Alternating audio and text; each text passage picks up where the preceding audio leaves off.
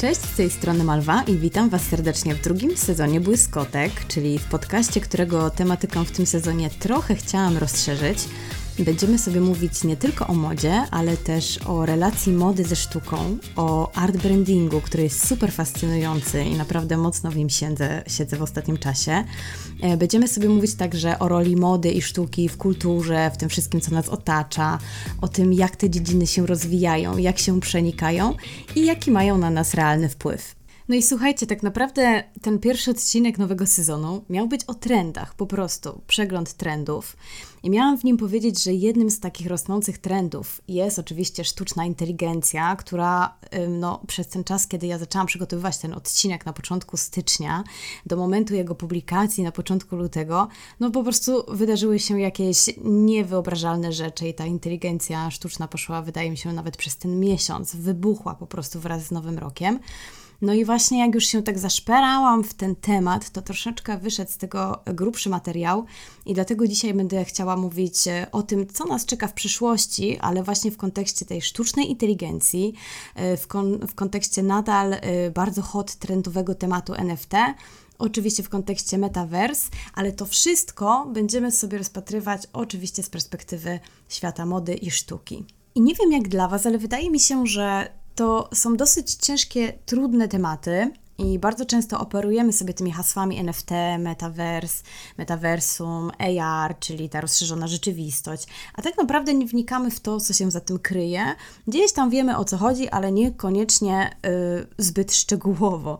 I żeby się nie pogubić w tych tematach, to od razu może powiem, jak podzieliłam sobie ten odcinek. Pierwszy temat to właśnie ten metavers, metaversum w kontekście mody, czyli tutaj powiem o tym, jak moda wchodzi do digitalowej rzeczywistości. Powiemy sobie w ogóle, o co w tym wszystkim chodzi. Drugi temat to właśnie ta rozszerzona rzeczywistość, czyli A R. I tutaj będziemy sobie mówić o tym, jak branża mody łączy świat rzeczywisty ze światem digital, jak to się ze sobą przenika i co to może nam przynieść w przyszłości. Kolejny temat to ta sztuczna inteligencja, a projektowanie mody przyszłości. Bardzo ciekawa sprawa. Potem sobie powiemy o N F T i wiem, że w większości z nas N F T kojarzy się przede wszystkim ze sztuką, ale jak zaczęłam kopać i czytać, to się okazuje, że w modzie to jest, to jest po prostu temat wow. I tutaj właśnie zarysuję też ten temat, bo mam takie poczucie, że troszeczkę jest jakaś luka, jeśli chodzi o ten temat. Bardzo dużo się mówi o N F T w sztuce, a w modzie trochę mniej.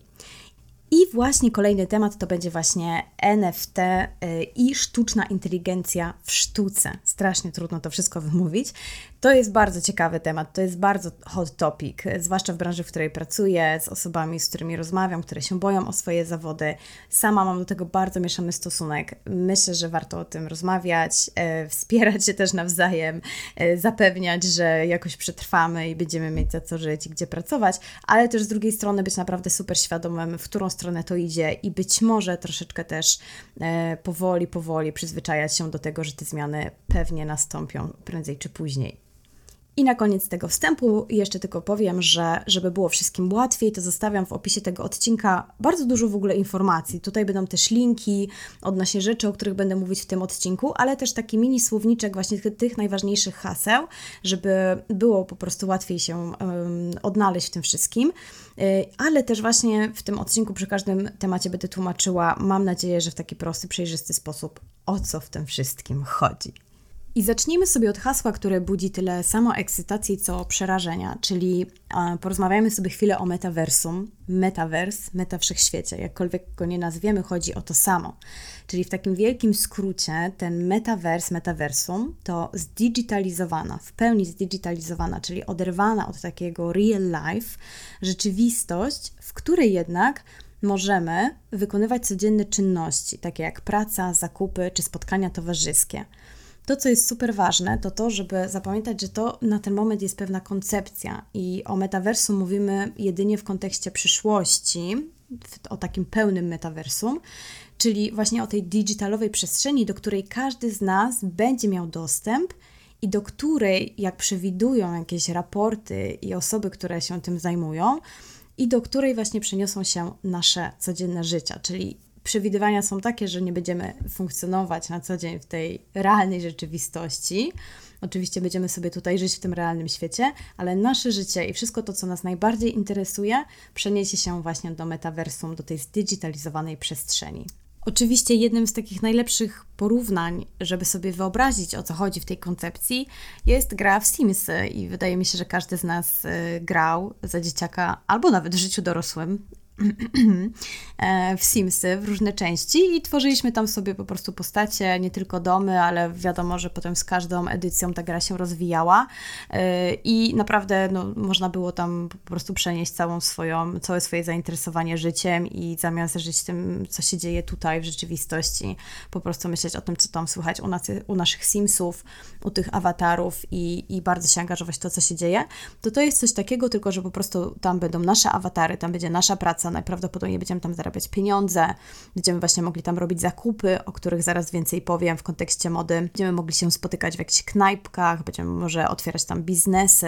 Po prostu yy, nasze życie przeniesie się do yy, tego digitalu, do tej digitalowej rzeczywistości. Ja dzisiaj nie chcę mówić o tym, jak to oceniam, co o tym myślę. Raczej yy, chciałabym to zostawić Wam i po prostu zostawić to pole do dyskusji, być może u mnie na Instagramie, zapraszam.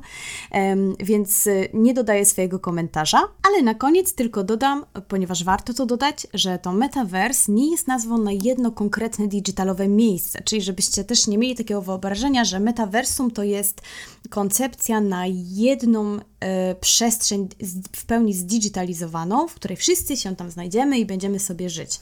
Nie, jest to nazwa takiego nowego, jakby to powiedzieć, digitalowego wymiaru w ogóle rzeczywistości, w obrębie której mogą powstawać różne miejsca, różne światy i różne wersje tego metaversum, więc niekoniecznie tam wszyscy będziemy razem sobie hasać po tych zdigitalizowanych łąkach i paść digitalowe owce, tak? To są różne, różne miejsca, różne światy, różne wersje, różne koncepcje. Jest to pewien, pewna nazwa na pewien wymiar, na coś zupełnie nowego, na zupełnie nowy świat, który według wielu osób po prostu nas, nas niedługo czeka. I tak jak powiedziałam przed chwilą o tych Simsach, tak myślę, że też warto podkreślić, że na ten moment koncepcja metaverse jest realizowana i to rzeczywiście jest realizowane przede wszystkim w świecie gier komputerowych, bo to jest po prostu najlepsza analogia do tego, jak to ma wyglądać. I właśnie świat gier komputerowych, które no w tym momencie już są tak zaawansowane, jeśli chodzi o rozszerzenie rzeczywistości komputerowej, o czym właśnie będę mówiła w tym odcinku, czyli o tym, że gracze mogą sobie kupić super fancy ciuszki, że mogą kreować swoją postać w pewien określony sposób. To jest najlepszy przedsionek i przedsmak tego, co właściwie oznacza metaversum w najbliższej przyszłości dla nas wszystkich. I właśnie w kontekście tej mody, już przechodząc do clou dzisiejszego odcinka, to to jest ten aspekt, który interesuje mnie w metaversum najbardziej. Aspekt tworzenia mody pod potrzeby nowej rzeczywistości, nowego wymiaru rzeczywistości. I chociaż ten temat metaversum, tak jak powiedziałam, jest jeszcze, no nie chcę powiedzieć w powijakach, ale jest na razie pewną koncepcją, to nie ma co ukrywać, że przyciąga naprawdę ogromną ilość uwagi, w tym również tych największych marek modowych, które po prostu nie chcą przegapić momentu wejścia do nowej rzeczywistości, w której prędzej czy później pewnie będą musiały się odnaleźć, więc lepiej to zrobić wcześniej, kiedy nie ma jeszcze takiej konkurencji. I tak jak wspomniałam, w metaversum jesteśmy awatarami, takimi Simsami, więc potrzebujemy ubrań. I biorąc pod uwagę fakt, że potrafimy spędzić naprawdę sporo czasu zastanawiając się w to, w co ubrać naszego Sima, przynajmniej ja tak mam, to kwestia tego, co potrzebujemy um, ubrać w metaversum, my jako my, nasze awatary, no wydaje mi się, że rzeczywiście jest ogromnym potencjałem dla marek modowych, które mogą wejść w, ten, w tą nową rzeczywistość. I mowa tutaj tak naprawdę nie tylko o tych markach, które już istnieją na rynku, ale przede wszystkim o tych, które w metaversum widzą dla siebie szansę na zaistnienie w jeszcze nie tak przesyconej rzeczywistości, w nie tak konkurencyjnej rzeczywistości.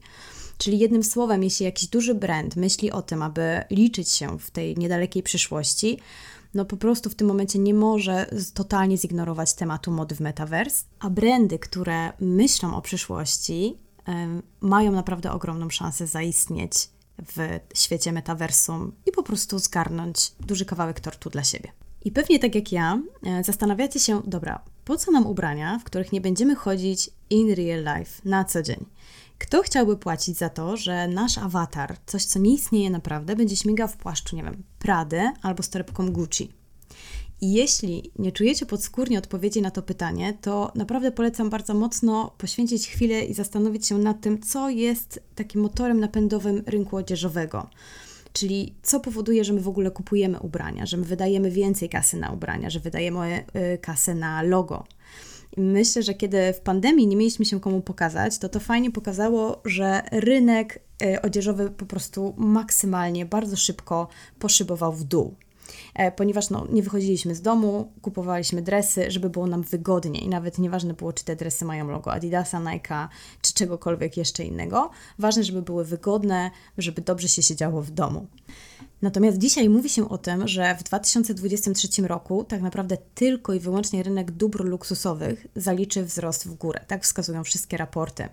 Dlaczego? No dlatego, że już nie ma pandemii, dlatego, że troszeczkę jesteśmy poturbowani po doświadczeniach zeszłego roku i dlatego, że jako ludzie lubimy się pokazywać w markach, które świadczą o naszej wartości, o naszym statusie.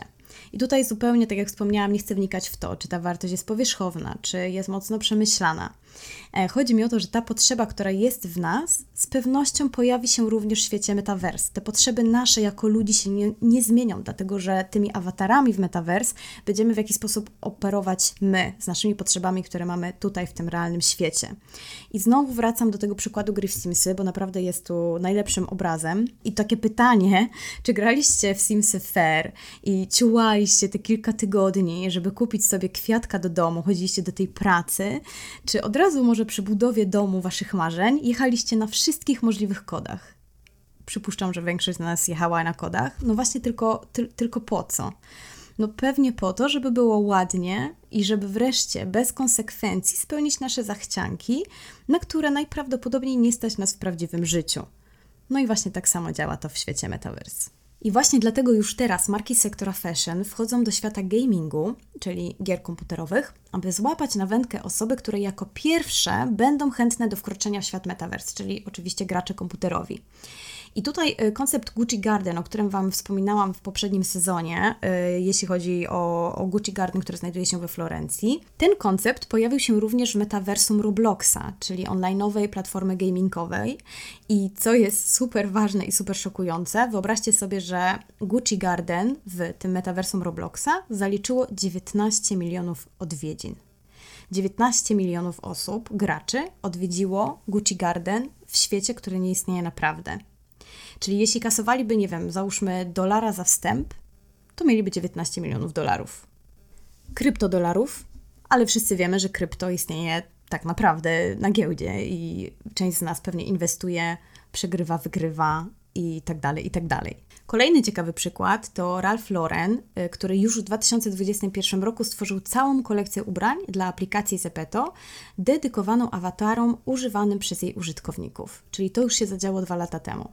A jeszcze wcześniej, bo w dwa tysiące dwudziestym roku Balenciaga zaprezentowała swoją własną grę wideo, która polegała na mm, odkrywaniu pięćdziesięciu looków z kolekcji jesień dwa tysiące dwudziestego pierwszego, które te looki były prezentowane na awatarach. I po prostu to była taka gra, gdzie można było odkrywać te looki w tej totalnie digitalowej, awatarowej rzeczywistości. I swoją drogą, jeśli chodzi o gry, bo cały czas też chcę Wam przypomnieć, że metaversum w tym momencie dzieje się właśnie w gamingu, to właśnie Louis Vuitton w dwa tysiące dwudziestym pierwszym roku też stworzyło własną grę na swojej, z okazji swoich dwusetnych urodzin i może tutaj nie było dużo fancy ciuszków, ale był za to mocny akcent na słynne monogramy francuskiego domu mody. I to jest kolejny dowód na to, że najwięksi gracze wiedzą, jak grać w digital, czyli żeby uświadamiać, przyzwyczajać tych graczy digitalowych, gamingowych do swojego monogramu, który potem oczywiście mogą na ten moment na przykład kupić w prawdziwym życiu, a pewnie już niedługo będą mogli kupić je w metaversum, w meta wszechświecie. I jeszcze chciałam Wam powiedzieć o tym, o czym wspomniałam wcześniej, czyli o tych nowych brandach, które mają szansę wykorzystać ogromny potencjał nowego wymiaru, nowej rzeczywistości, metaversum, I to są takie brandy, które linkuję w opisie tego odcinka. Polecam sprawdzić, co robią takie marki jak The Fabricant, Tribute Brand, Carlings czy Ouroboros, bo to są brandy, o których bardzo mocno się mówi w kontekście dwa tysiące dwudziestego trzeciego roku, ponieważ one tworzą ubrania digitalowe, które możemy używać na różnych platformach, czyli nie tylko w grach, ale też w social mediach, czy nawet podczas wideokoli. I to jest oczywiście pokłosie pandemii i tego, że wszyscy siedzimy w piżamkach, a potem nagle się okazuje, że ktoś widzi, że my siedzimy w tej piżamce. Więc żeby nie było takiego zonka, to właśnie takie marki też proponują nam ubrania, które będziemy mogli nałożyć jak nakładkę na siebie, na swoją osobę online i wystąpić w jakiejś, nie wiem, garsnącej garniturze, czy cokolwiek innego będziemy potrzebować na daną okazję, na dany call. I zostawiam Wam też link do rosnącego giganta w branży mody, jeśli chodzi o metaverse, czyli do konceptu, który nazywa się R T F K T, że tak sobie spolszczę tą nazwę. I to jest koncept, który rośnie gigantycznie i który sam rok temu ogłosił, że po prostu ma w planie stworzyć taki digital Supreme dla fanów sneakersów. Myślę, że jeśli chodzi o brand Supreme, to wszyscy kojarzymy. No jest to gigant, który zrewolucjonizował rynek streetwearowy. No i właśnie R T F K T chcą to zrobić to samo, tylko Tylko, że w digitalu. Odwołuję Was do ich strony, która oczywiście też jest podlinkowana w opisie odcinka i ta strona, myślę, że bardzo fajnie pokazuje, co nas czeka w najbliższej przyszłości. Dla mnie jest bardzo przytłaczająca, ale właśnie bardzo dobrze obrazuje to, z czym będziemy mieć niedługo do czynienia już na taką szeroką skalę i jak będą wyglądać strony internetowe, sklepy internetowe, zwłaszcza te, które będą funkcjonować dla metaversu. A drugi aspekt tej działań, tego konceptu, tego brandu jest taki, że oni ostatnio weszli we współpracę z Takashi Murakamim i to jest super przykład na to, że art branding wchodzi do nowej rzeczywistości. To jest nowy wymiar art brandingu, który do tej pory dział się w tym świecie, który znamy, ale teraz właśnie już marki digitalowe, które projektują dla metaverse, wchodzą we współpracę z japońskim artystą i tworzą kolekcje we współpracy z Murakamim. To jest super ciekawy temat i na pewno w tym, w tym, w tym sezonie Błyskotek wrócę do tego tematu art brandingu. Będzie osobny odcinek o art brandingu i w ogóle on się będzie przewijał gdzieś przez różne odcinki, bo tak jak powiedziałam, jest to temat, który bardzo mocno mnie fascynuje. A zamykając już temat metaversum, dodam tylko, że w tym aspekcie mody digitalowej ważny jest też temat oczywiście digitalowych właśnie influencerek i influencerów, które wybuchły mocno gdzieś tam kilka lat temu i może przez jakiś czas otwieraliśmy oczy ze zdumienia, kiedy na Instagramie pojawiła się jedna z pierwszych wirtualnych influencerek, czyli Lil Miquela, która no, po prostu jest awatarem, która ma zasięgi milionowe, a która, no, mówiąc szczerze, nosi się lepiej niż znaczna na większość z nas, przynajmniej jeśli chodzi o metki i logo na ubraniach. Tu oczywiście puszczam oko, ale wiecie, o co chodzi. I dzisiaj tacy influencerzy coraz częściej pojawiają się na Instagramie i wierzcie mi, że naprawdę potrafią sprzedawać. Potrafią sprzedawać lepiej niż prawdziwe osoby. A co sprzedają? No sprzeda- sprzedają ubrania i akcesoria, które są zaprojektowane, dedykowane do świata digitalowego. I tym sposobem jedziemy sobie do kolejnego tematu, czyli do A R, do rozszerzonej rzeczywistości. Po angielsku to jest trudne słówko augmented reality. I w kontekście tworzenia digitalowych ubrań i wykorzystywania też sztucznej inteligencji, no trzeba wspomnieć właśnie o fenomenie A R, o którym mówi się, że w dwa tysiące dwudziestym trzecim roku też bardzo mocno się rozwinie. Mówiąc skrótowo, A R to sposób na łączenie digitalu z rzeczywistością. Jak sama nazwa wskazuje, jest zakorzeniona w rzeczywistości takiej real life naszym, jaką znamy dzisiaj, ale bardzo mocno e, łączy też digital właśnie z rzeczywistością.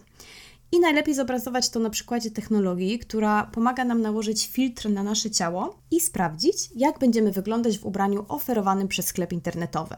To się już dzieje, testy są bardzo zaawansowane, niektóre sklepy już to wprowadzają, czyli tutaj jest rzeczywiście w modzie największy potencjał, kiedy nie jesteśmy zdecydowani, czy jakaś rzecz, czy Zary, sieciówki, jakiejkolwiek innej, nie wiem, Zalando, będzie na nas pasować, będzie taka wirtualna garderoba, w której będziemy mogli sobie wkleić gdzieś nasze zdjęcie w jakimś takim modelu trzy D i po prostu będziemy mogli nałożyć sobie to ubranie i sprawdzić, czy to ubranie nam pasuje. Innym bardzo dobrym przykładem, i znowu wracam do gamingu, widzicie, to bardzo fajnie widać, że wszystko to, co się dzieje w przyszłości, jest super zakorzenione w gamingu. I właśnie innym dobrym przykładem na A R, na rozszerzoną rzeczywistość jest gra Pokémon Go, która łączy ten świat digital z tym, co się dzieje w prawdziwym świecie. Czyli w prawdziwym świecie szukamy Pokémonów, które wyświetlają się nam, pojawiają się nam na ekranie gry. Innym takim bardzo fajnym obrazowym przykładem jest IKEA, która wykorzystuje technologię A R do pokazywania, jak dany obiekt będzie wyglądał w naszym pomieszczeniu. I to też jest naturalna droga tej technologii. Apka IKEA nazywa się Place i tworzy modele również w wersji trzy D. To są modele mebli oraz naszych pomieszczeń i w ten sposób możemy sobie sprawdzić, czy dany mebel będzie pasował do konkretnej przestrzeni. Polecam też sobie sprawdzić tą aplikację. Jeśli chodzi o świat mody, to tutaj pozostaje jeszcze wiele kart do rozdania, ale no rzeczywiście to się dzieje, że już od kilku lat marki eksperymentują z możliwościami, jakie daje ta rozszerzona rzeczywistość. Na pewno warto w tym temacie zaobserwować Zero Ten App, którą oczywiście też linkuję. Jest to aplikacja, która daje nam możliwość przymierzania ubrań w przestrzeni digitalowej. To są ubrania, które są stworzone w pełni w digitalu. Mają oczywiście nadal taki awatarowy charakter. Nie do końca to jest... Nie działa to, tak wiecie, na tip-top, natomiast myślę, że bardzo fajnie przedstawia potencjał, jaki drzemie w tej dziedzin, dziedzinie i przedstawia to, w którą stronę w ogóle to się będzie rozwijać. Myślę, że też tutaj warto wspomnieć, że w ogóle już w dwa tysiące osiemnastym roku Zara była takim prekursorem i ona już zaczęła wtedy wprowadzać ten era A R do swoich sklepów. No minęło pięć lat i może aż tyle się nie wydarzyło w tym temacie i ten temat się nie rozwinął w Zarze, ale też Zara nie ukrywa, że to jest tak jakby ich priorytet, jeśli chodzi o, jeśli chodzi o to, ten rozwój taki technologiczny. A dlaczego to jest priorytet? To tutaj tak na koniec tego wątku tylko dodam, dlaczego branża fashion tak mocno będzie korzystała z tej rozszerzonej rzeczywistości. No przede wszystkim oczywiście dlatego, że coraz więcej rzeczy przenosi się do digitalu i łączenie rzeczywistości z digitalem musi po prostu się zadziać. Ale po drugie, jest to też technologia, która po prostu ułatwia proces zakupowy. Jest to prokonsumenckie, jeśli chodzi o, o, o takie myślenie, że chcemy wyjść do klienta i po prostu, żeby te zakupy były jak najłatwiejsze.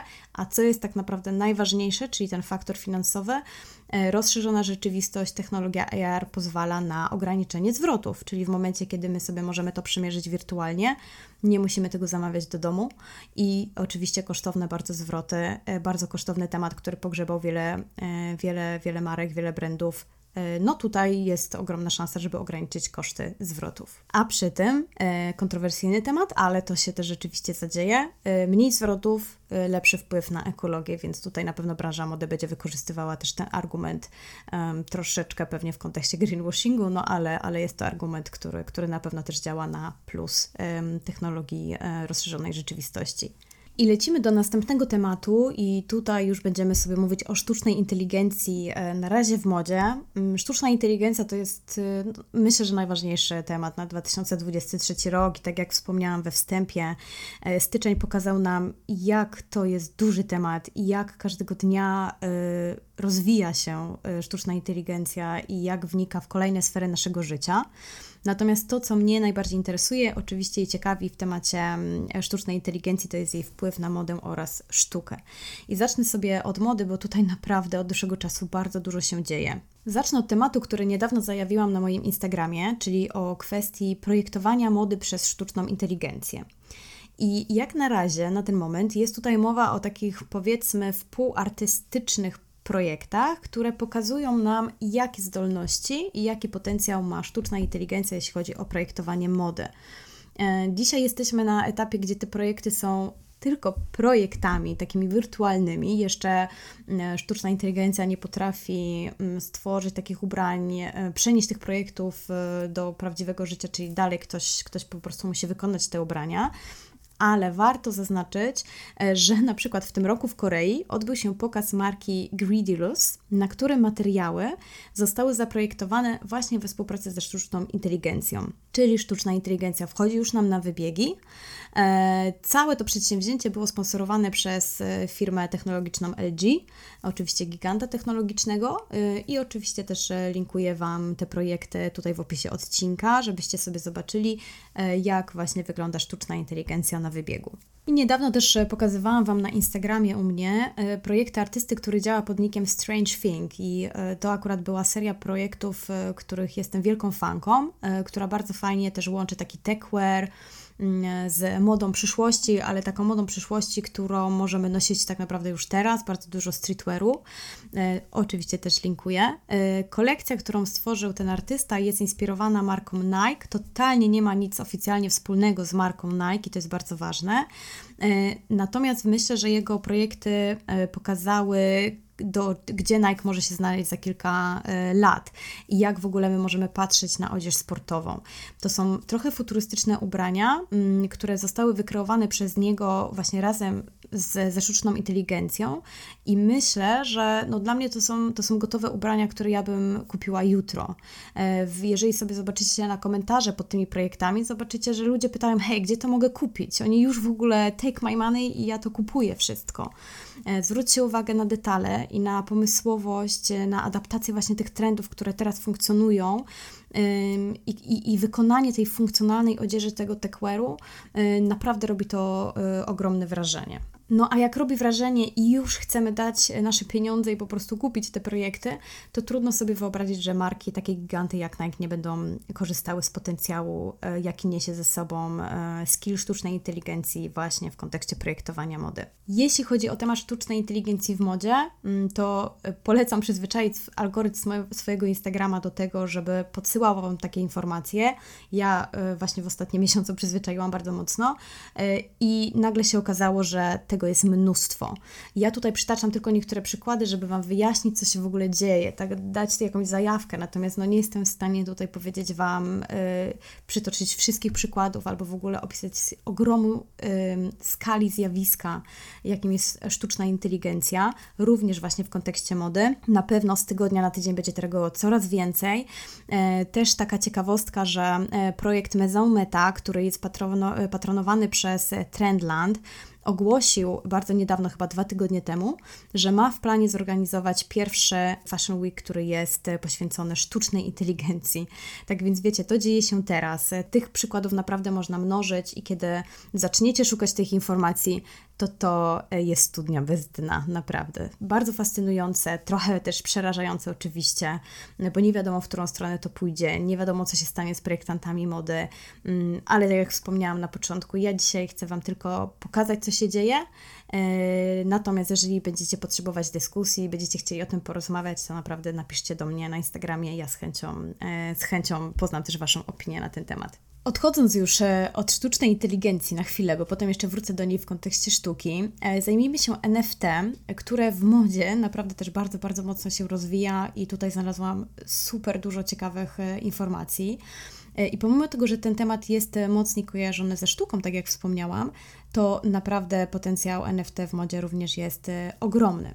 I tak jak we wcześniejszym przypadku, może dla jasności powiedzmy sobie, czym jest N F T, bo ja wiem, że to jest hasło, które od dwóch lat coraz częściej czytamy, słuchamy o nim i tak dalej, coraz mocniej się przewija w nasi, w naszej codzienności, ale tak naprawdę nie jest dla wszystkich oczywiste.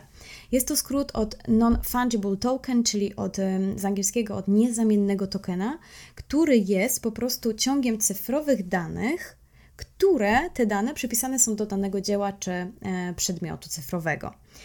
Te dane są szyfrowane w tej technologii blockchain i tutaj już Was odsyłam do Moniki, do Trendradar albo do kogoś, kto się bardzo stricte zajmuje, specjalizuje w tym temacie, jak, jak działa ta technologia blockchain. Natomiast no, jest to technologia, która właśnie pomaga w bardzo bezpieczny sposób zaszyfrować dane. I to, co jest najważniejsze w temacie N F T i właśnie w tej technologii, to jest ten kawałek kodu cyfrowego zaszyfrowanego w technologii blockchain, który w praktyce jest takim unikalnym dowodem własności posiadania danej cyfrowej rzeczy. Mówiąc tak obrazowo, jeśli ja stworzę jakąś grafikę, dla przykładu, i udostępnię ją jako N F T, to dopóki nikt tego nie kupi, to ja widnieję w tej technologii blockchain jako jedyny właściciel tego dzieła ze wszystkimi prawami autorskimi, z całą po prostu otoczką praw do tego konkretnego dzieła. Ale w momencie, kiedy ktoś zakupi tą moją grafikę, to wtedy te dane zostaną zaszyfrowane na tę osobę i unikalny kod własności danego, danej grafiki czy danego dzieła N F T jest przypisany do tej jednej osoby. I ważne, żeby tutaj podkreślić rolę N F T nie tylko jako czegoś, co nam się kojarzy z kupnem produktu cyfrowego, e, dlatego że N F T może być takim łącznikiem pomiędzy znowu tym światem digitalowym i światem rzeczywistym, bo wszystko, o czym dzisiaj mówimy, jest właśnie takim pomostem pomiędzy digitalem a tym światem rzeczywistym. I zaraz właśnie Wam powiem o przykładzie Paris Fashion Week, czy też przykładzie limitowanej kolekcji Dolce, Dolce and Gabbana właśnie stworzonej w technologii N F T.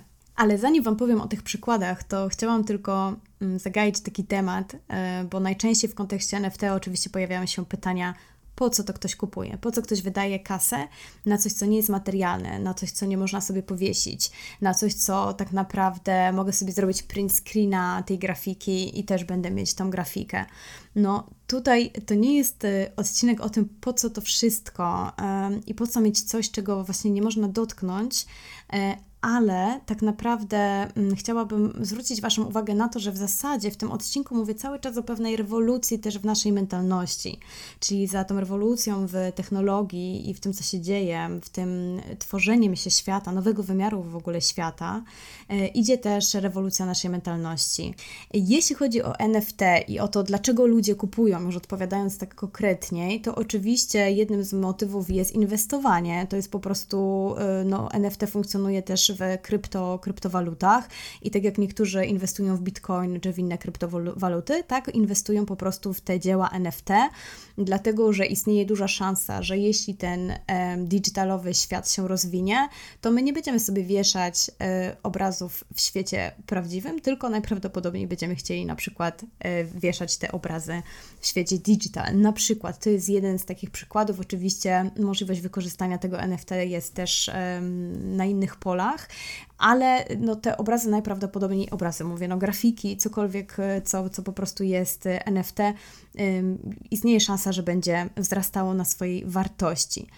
Innym powodem, dlaczego ludzie kupują N F T, jest oczywiście też chęć wsparcia artysty, czy nie wiem, marki modowej. Dla nich to jest po prostu kolejny krok, mm, kolejny krok we wsparciu. Jeżeli ktoś zaczyna tworzyć N F T, a lubiliśmy go też, y, kiedy nie tworzył N F T, no to dobra, to jak robisz N F T, to kupię, nie wiem, prawa do Twojej piosenki, do Twojej grafiki, czy do, ko- do czegokolwiek innego, co sprzedajesz jako N F T. I cały czas będę powtarzać, że ważnym motywem tutaj jest też właśnie ta chęć chwalenia się. Po prostu jak ludzie lubimy mieć przedmioty, lubimy się chwalić.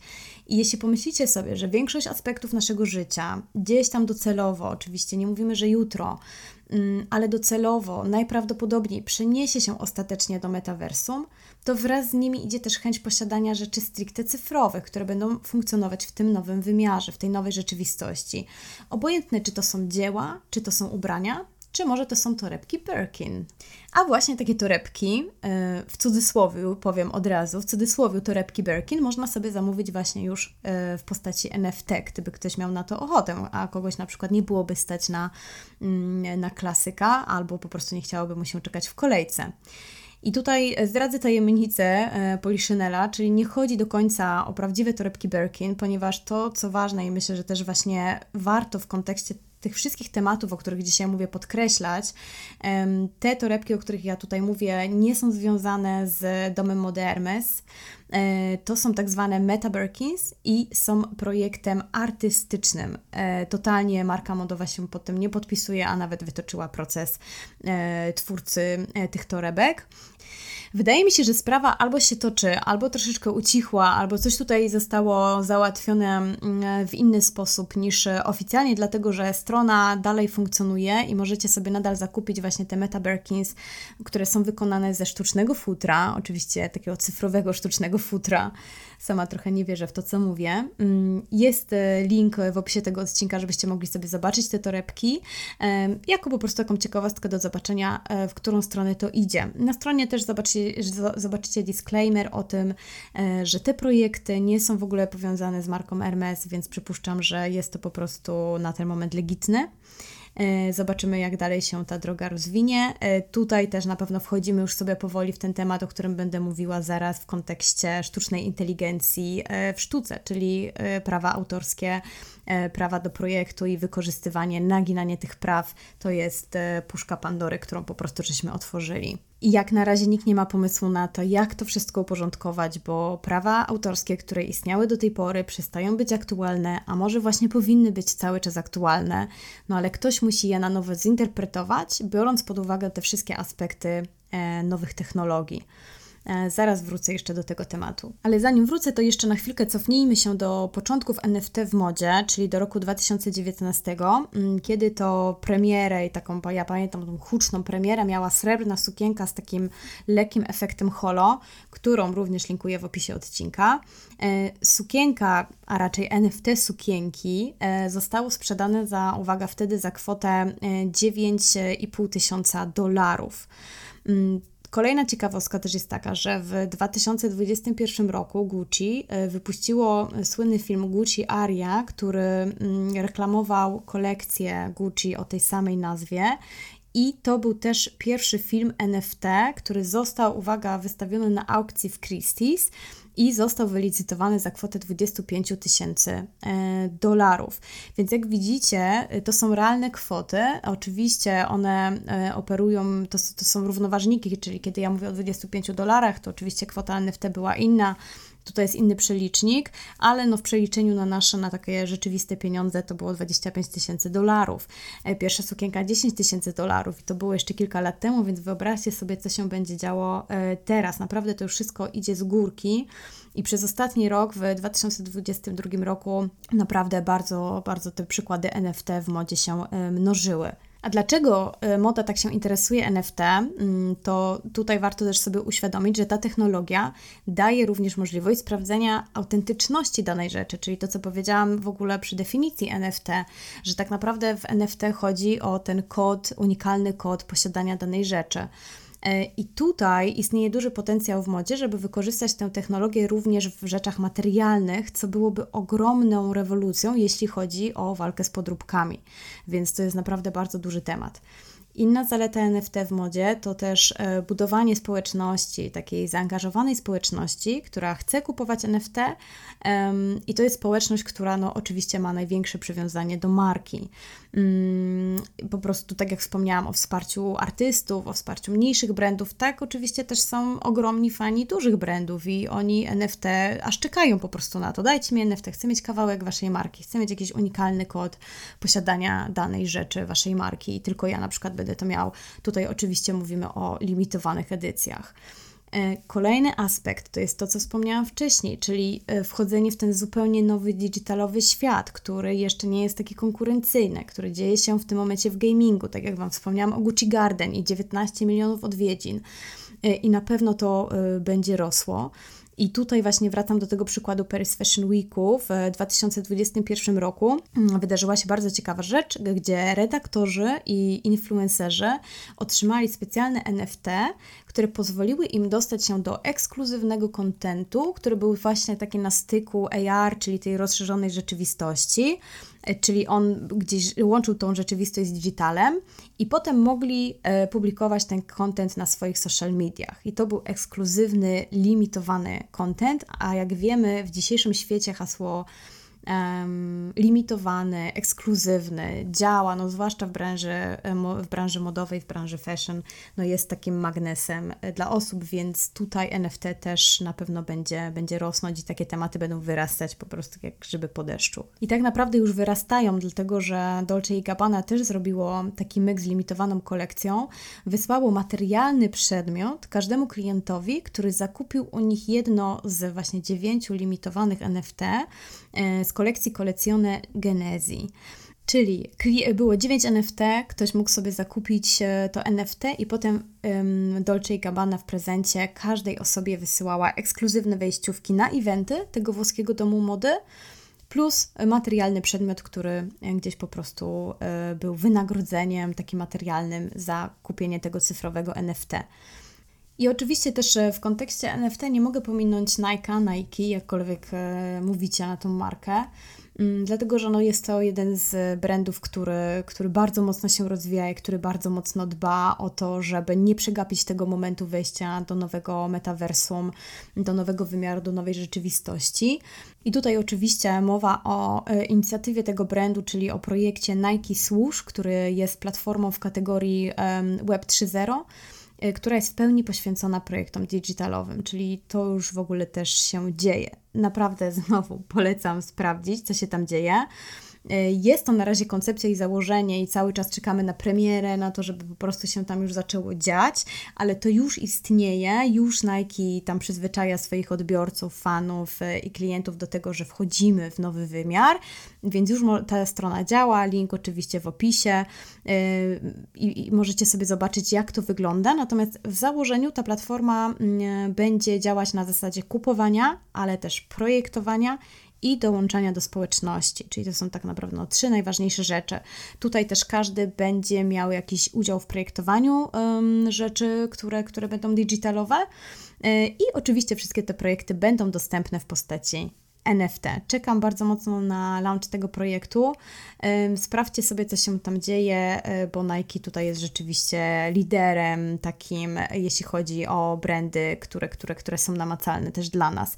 I też w kontekście Nike warto sobie zobaczyć ich współpracę we wspom- ze wspomnianą wcześniej firmą R T F K T. I tutaj powstały sneakersy N F T, Nike CryptoKicks, które brand stworzył właśnie we współpracy z tym konceptem i w kwietniu zeszłego roku wartość tych kicksów, tych sneakersów wynosiła osiem i pół tysiąca euro. I na zakończenie tego wątku N F T w modzie dodam, że Vogue Business prowadzi osobny projekt pod nazwą N F T Tracker, w którym regularnie informuje czytelników o nowościach w tym temacie. Czyli kiedy no, najważniejsze pismo w branży e, poświęca osobną rubrykę e, i angażuje ludzi do tego, żeby trakowali, e, co się dzieje w świecie N F T, no to naprawdę to już coś znaczy. Sprawdźcie sobie też ten temat, rozwincie go. Tak jak powiedziałam wcześniej, to jest tylko jakaś zajawka, którą ja Wam tutaj przedstawiam i naprawdę to jest tylko ułamek tego, co się dzieje w świecie N F T, sztucznej inteligencji czy tych wszystkich technologii, o których Wam dzisiaj wspominam. I słuchajcie, na koniec naprawdę kilka minut o sztuce, o sztucznej inteligencji w sztuce i też właśnie o sztuce w kontekście N F T. I chciałabym zacząć od kontrowersji, tak żeby jeszcze rozbudzić tej czterdziestej którejś minucie tego podcastu. Dziękuję wszystkim tym, którzy do tej pory słuchają i mam nadzieję, że są to interesujące rzeczy dla Was. Kontrowersja, która jest związana ze sztuczną inteligencją w sztuce, czyli punktem zapalnym w tym temacie, w tym temacie był oczywiście konkurs w ramach Colorado State Fair, na którym artysta Jason Allen zdobył pierwsze miejsce w kategorii sztuka digitalowa. I być może nie byłoby w tym nic kontrowersyjnego, gdyby nie to, że jego praca została wykonana w programie Midjourney, który jest obecnie najbardziej popularnym programem do tworzenia za pomocą sztucznej inteligencji. Mówiąc inaczej, jego praca została wykonana we współpracy ze sztuczną inteligencją. Co to znaczy, że została wykonana we współpracy ze sztuczną inteligencją? No, warto wiedzieć, że sztuczna inteligencja w tych programach typu Midjourney działa tak, że działa na zasadzie wykonywania poleceń. Ma wgraną ogromną ilość danych, do których należą w dużej mierze też różnego rodzaju obrazy i pliki graficzne. I bazując na tych danych sztuczna inteligencja przefiltrowuje bazę danych pod dyktando tego, co jej powiemy. Czyli jeśli damy jej proste hasło typu narysuj królika, dostaniemy naprawdę kilka bardzo dobrych przykładów grafik przedstawiających różnego rodzaju króliki. Możemy też jej dawać polecenia bazujące bardziej na przykład na tytułach książek, filmów, na jakichś cytatach, czy mm, bazując na słynnych nazwiskach osób, które też gdzieś tam ich dane, tego jak te osoby wyglądały, ma wgrane. Yy, czyli jak powiemy, że chciałabym stworzyć yy, obraz osoby, yy, portret osoby, która wygląda trochę jak, yy, nie wiem, Steve Jobs, yy, no to wtedy też mamy szansę uzyskać jakiś taki profil osoby, która po prostu będzie gdzieś w jakiś sposób podobna do Steve Jobsa. Możemy jej, po, ją poprosić też o stworzenie grafiki w określonym klimacie czy w określonej kolorystyce. Myślę, że większość z Was już mniej więcej wie, jak to działa. Być może, żeście ekspery- eksperymentowali sobie w programie Midjourney, bo tak naprawdę to każdy z nas może zrobić. Jest to też na pewno ciekawy, fascynujący temat, ale właśnie budzi sporo kontrowersji. ponieważ skądś te dane ta sztuczna inteligencja musi czerpać. I tutaj pojawiają się zarzuty o to, że sztuczna inteligencja łamie prawa autorskie, dlatego że bardzo mocno inspiruje się pracami, które wielu twórców już zdążyło zinterpretować jako swoje, czyli gdzieś w internecie widać te grafiki tworzone przez sztuczną inteligencję i ktoś mówi, hej, ja kiedyś robiłem coś podobnego, hej, okazuje się, że właściwie to bazuje na pracy, którą ja kiedyś wykonałam, wykonałem. No i co tutaj zrobić? Jak można posądzić sztuczną inteligencję o łamanie praw autorskich? No oczywiście na ten moment nie można. Możemy posądzić twórcę, który we współpracy ze sztuczną inteligencją stworzył to dzieło, ale czy tak naprawdę mamy powody i podstawę do tego, żeby sądzić się z taką osobą? Bo przecież ta osoba też miała swój autorski wkład w stworzenie danego dzieła. No ale teraz, czy podawanie jakichś haseł sztucznej inteligencji jest autorskim wkładem, czy nie jest? I tu jest ten problem, to co mówiłam wcześniej, otworzyliśmy wraz z rozwojem technologii puszkę Pandory praw autorskich i nowych praw, które po prostu nie zostały napisane, nie zostały zinterpretowane i teraz mamy jednego wielkiego ząka. Pojawiają się też pomysły, że może powinniśmy posądzić, pozwać twórców takich programów jak Midjourney na przykład, bo to oni w końcu ukradli gdzieś te dane i grafiki i wgrywali je sztucznej inteligencji. Nie ma jednej odpowiedzi na to pytanie. Dużo dyskusji czytałam na różnych grupach graficznych, na których jestem, mimo że nie jestem grafikiem, ale jestem po to, żeby poznać opinię ludzi. I z opinii właśnie tych grafików, artystów wynika, że tak naprawdę nikt trochę nie ma pomysłu, jak to rozwiązać. Ile, ile osób, tyle opinii.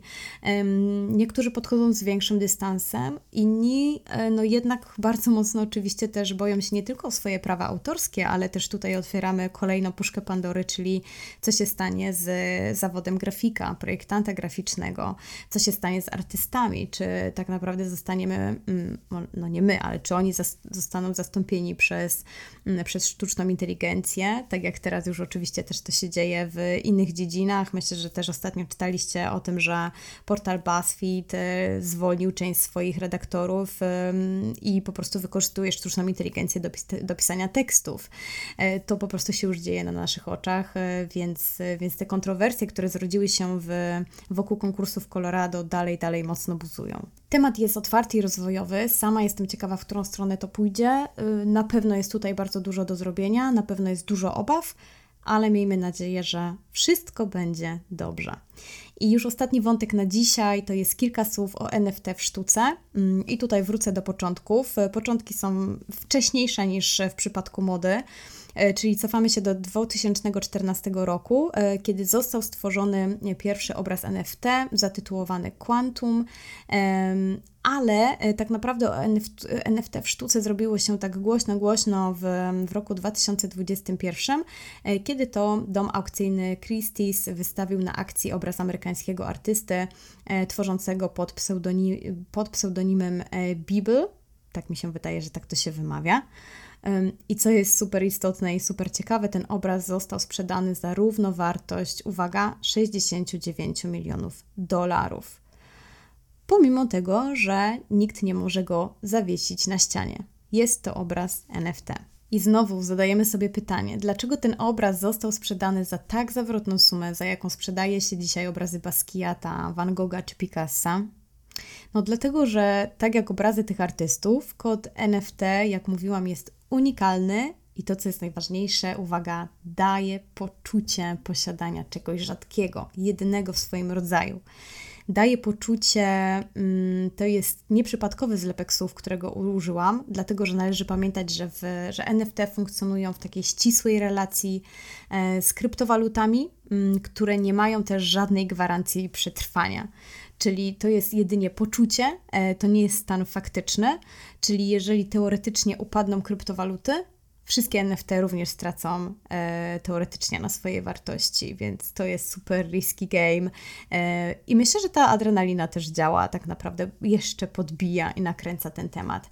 Oczywiście też się mówi o tym, że, e, że to już gdzieś tam jest koniec zmierzch N F T, nie sądzę i naprawdę końca nie widać, więc raczej wydaje mi się, że to będzie rosło. N F T w kontekście sztuki jest też bardzo istotne, dlatego że daje bardzo szybką i sprawną możliwość rejestracji oryginału dzieła, czyli cały czas wracamy do tego oryginalnego kodu, unikatowego kodu. I to jest akurat rewolucja w internecie, w świecie, który nastał dwadzieścia lat temu, w świecie, który jest oparty, w którym kopia rodzi się przez kopię tak naprawdę. Everything is a copy of a copy of a copy. Ale z drugiej strony warto też pamiętać, że świat hakerów nie śpi i zdarzają się przypadki zhakowania kodu własności N F T. I to tak naprawdę nie powinno nas dziwić, dlatego że oprócz potencjału, który tkwi w rynku N F T, już jest realna wartość tego rynku i tutaj się naprawdę wycenia go w zawrotnych sumach, jeśli chodzi o, o, o wartości transakcji N F T dokonanych, nie wiem, w ciągu miesiąca, to naprawdę to są wartości w milionach dolarów, więc wartość tego rynku jest też ogromna. Warto też jeszcze wspomnieć, że rośnie też liczba galerii i domów aukcyjnych. Właśnie tak jak wspomniałam o Christie's, to są oczywiście domy aukcyjne, które funkcjonują w świecie realnym i które też zajmują się sprzedażą N F T, ale nowym zjawiskiem są y, galerie i domy aukcyjne, y, które są stworzone tylko i wyłącznie dla N F T. Y, I tutaj to są takie aplikacje jak Foundation, OpenSea czy, y, czy Nifty Gateway. Y, też oczywiście Wam linkuję y, linki do tych, do tych aplikacji, żebyście sobie mogli zobaczyć, o co tutaj chodzi. N F T samo w sobie jest dosyć kontrowersyjne i tutaj pomijając fakt samej rewolucji w tworzeniu, w oglądaniu czy w dostępności dzieł, które właśnie potrafią osiągać zawrotne sumy, no pojawiają się niestety też takie pomysły jak, uwaga, sprzedaż N F T, które upoważnia właściciela tego N F T do zniszczenia prawdziwego, fizycznego dzieła Basquiata. Taki pomysł był, na szczęście nie wypalił, ale myślę, że w tym szaleństwie nie brakuje wiele, aby przekroczyć pewne granice, po których już nic nie będzie takie samo. Natomiast dla tych, którzy, którzy chcą wiedzieć więcej o tym temacie, o N F T w sztuce, wklejam też Wam w opisie bardzo ciekawą stronę N F T Now. Polecam śledzić, czytać, żeby być na bieżąco z tym, co się dzieje w świecie sztuki w przyszłości. Na koniec wspomnę jeszcze tylko, że przyszłość mody i sztuki to... powtórzę się, ale to jest naprawdę bardzo szeroki temat, który zahacza też o wiele różnych sektorów i dziedzin, o których nie wspomniałam w tym odcinku. W tym odcinku na przykład nie mówiłam o druku trzy D, który zarówno w modzie, jak i w sztuce jest też czymś, co się dzieje już teraz, co kilka lat temu budziło takie nasze bardzo duże zainteresowanie, ale to już się dzieje. Sama jestem fanką projektów polskiego studia projektowego Wow Project, bardzo też polecam sobie ich sprawdzić. Jeśli Was interesuje mocniej ten temat, to nagrałam z nimi bardzo ciekawą rozmowę w ramach podcastu Preta Talks w Preta Create, mojego drugiego podcastu. Natomiast w modzie oczywiście prym wiedzie tutaj wspaniała Ann Herpen, która już od wielu lat wykorzystuje technologię druku trzy D w swoich naprawdę zjawiskowych projektach. A jako ciekawostkę też dodam, że ostatnio na Instagramie wrzucałam Wam zdjęcie butów marki Reigns, które właśnie zostały wykonane w technologii trzy D. Przykładów jest mnóstwo i to tylko dowód na to, że ta dziedzina będzie się też bardzo, bardzo rozwijać. A płynąc już w końcu do brzegu, to takie pytanie, czy myślicie, że to, o czym była mowa w dzisiejszym odcinku, oznacza, że w najbliższej dekadzie czeka nas zupełna zmiana świata, jaki znamy? Ja, tak jak wspomniałam na początku, specem stricte od trendów i badania trendów społecznych nie jestem i ponownie odwołuję tutaj do Moniki Boryckiej z Trendradar, ale czytając różne analizy, obserwując to, co się dzieje, obserwując to, jak działają większe czy mniejsze rewolucje, też te technologiczne, to tak subiektywnie mogę powiedzieć, że najprawdopodobniej na pewno czekają nas zmiany i to jest pewne. Tylko myślę, że tutaj pozostanie jeszcze trochę więcej przestrzeni i czasu na to, żeby niektóre te zmiany szybciej wprowadzić do naszego życia, już naszego prywatnego, albo jeszcze będziemy mieć możliwość, żeby się im opierać tak długo, jak to możliwe. Możliwe, że też na tyle długo, że nie będziemy musieli się o to martwić, bo niektóre rzeczy, o których tutaj mówiłam, to jest oczywiście, niektóre się już dzieją, niektóre się wydarzą w przeciągu najbliższych pięciu lat, niektóre będą rozwojowe, niektóre będą sobie funkcjonować, myślę, że tak jak na przykład social media, bez których da się żyć, tak? Nasi, nie wiem, rodzice żyją bez social mediów, może nasze pokolenie już trudniej się żyje bez social mediów, ale możemy żyć, istnieje świat poza social mediami. Jest to, jest to myślę, że taka też bardzo fajna analogia. Nikt nie wymaga od nas, żebyśmy kupowali dzieła N F T, nikt nie wymaga, żebyśmy inwestowali w wirtualne torebki, nikt na dzisiaj nie każe nam budować swojego awatara, żeby był już gotowy na światy metaverse. Ale przypuszczam, że przyjdzie taki czas, że te tematy będą coraz bliżej nas, że już nie będą sobie istnieć gdzieś tam w odległych zakątkach internetu, nie będą ciekawostką, tylko znowu tak jak social media, poszczególne aplikacje będą troszeczkę się pchały, wpychały do naszego życia, tak jak było z TikTokiem. Też myślę, że to jest dobry przykład. Oczywiście możemy olać temat, nie być na TikToku, ale jeżeli ktoś działa już w jakiejś konkretnej branży, to trudno jest nie wykorzystać potencjału TikToka. Więc tak samo ta analogia będzie działać do projektantów graficznych, do artystów, którzy być może powinni wszyscy zacząć sprzedawać albo myśleć o tym N F T. Będzie to też dotyczyło projektantów mody, domów mody i też nas w jakimś sensie oczywiście jako, jako klientów, jako odbiorców tego wszystkiego. Będzie się zmieniać postrzeganie artystów, wszelkiego rodzaju projektantów. Już w tym momencie pojawił się nowy, taki ważny odłam tych zawodów. Natomiast ważne jest też to, że, żeby zapamiętać, że to jak będziemy postrzegać te nowe zawody, nowe odłamy, te nowe projekty, nowe dzieła w każdej z tych dziedzin, czy to w modzie, czy w sztuce, jak będziemy je wyceniać i która estetyka, czy wartość będzie nam bliższa, no to to już zależy tylko od nas samych. Na sam koniec tego odcinka zostawiam cytat, który ostatnio mi się wyświetlił gdzieś na Instagramie. Wrzucę ten cytat też do siebie na Instagrama, dlatego że myślę, że jest bardzo ciekawy. Zapraszam do zobaczenia. Jest to cytat z gazety Daily Mail. Data ma tu ogromne znaczenie. Data piątego grudnia dwutysięcznego roku. I tytuł w tej gazecie brzmi: Internet may be just a passing fad as millions give up on it. Co w takim wolnym tłumaczeniu oznacza: internet wydaje się być zwykłym, mijającym fadem, jako że miliony już z niego rezygnują. Dla przypomnienia, fad to bardzo mm, krótki trend, który pojawia się nagle, robi takie wielkie boom i szum i potem znika jeszcze szybciej i nikt już o nim nie pamięta. piątego grudnia dwutysięcznego roku Daily Mail obwieściło, że internet jest tylko takim krótkim fadem i za chwilę nikt o nim nie będzie pamiętać. Tak więc moje podsumowanie jest takie, że jeśli jeszcze kilka lat temu mogliśmy mówić, um, mówiąc kolokwialnie, olewać takie hasła jak metaverse, N F T czy sztuczna inteligencja, tak dzisiaj po prostu stają się one częścią naszej rzeczywistości. Nie oznacza, że musimy je zapraszać od razu do naszego życia, ale na pewno warto się z nimi oswajać i warto wiedzieć, z czym to się je i jaki ma wpływ na to, co nas otacza. Dzięki wielkie za wysłuchanie tego naprawdę długiego i myślę, że trudnego odcinka. Słyszymy się za dwa tygodnie, będzie przyjemniej, krócej, łatwiej, prościej. Cześć!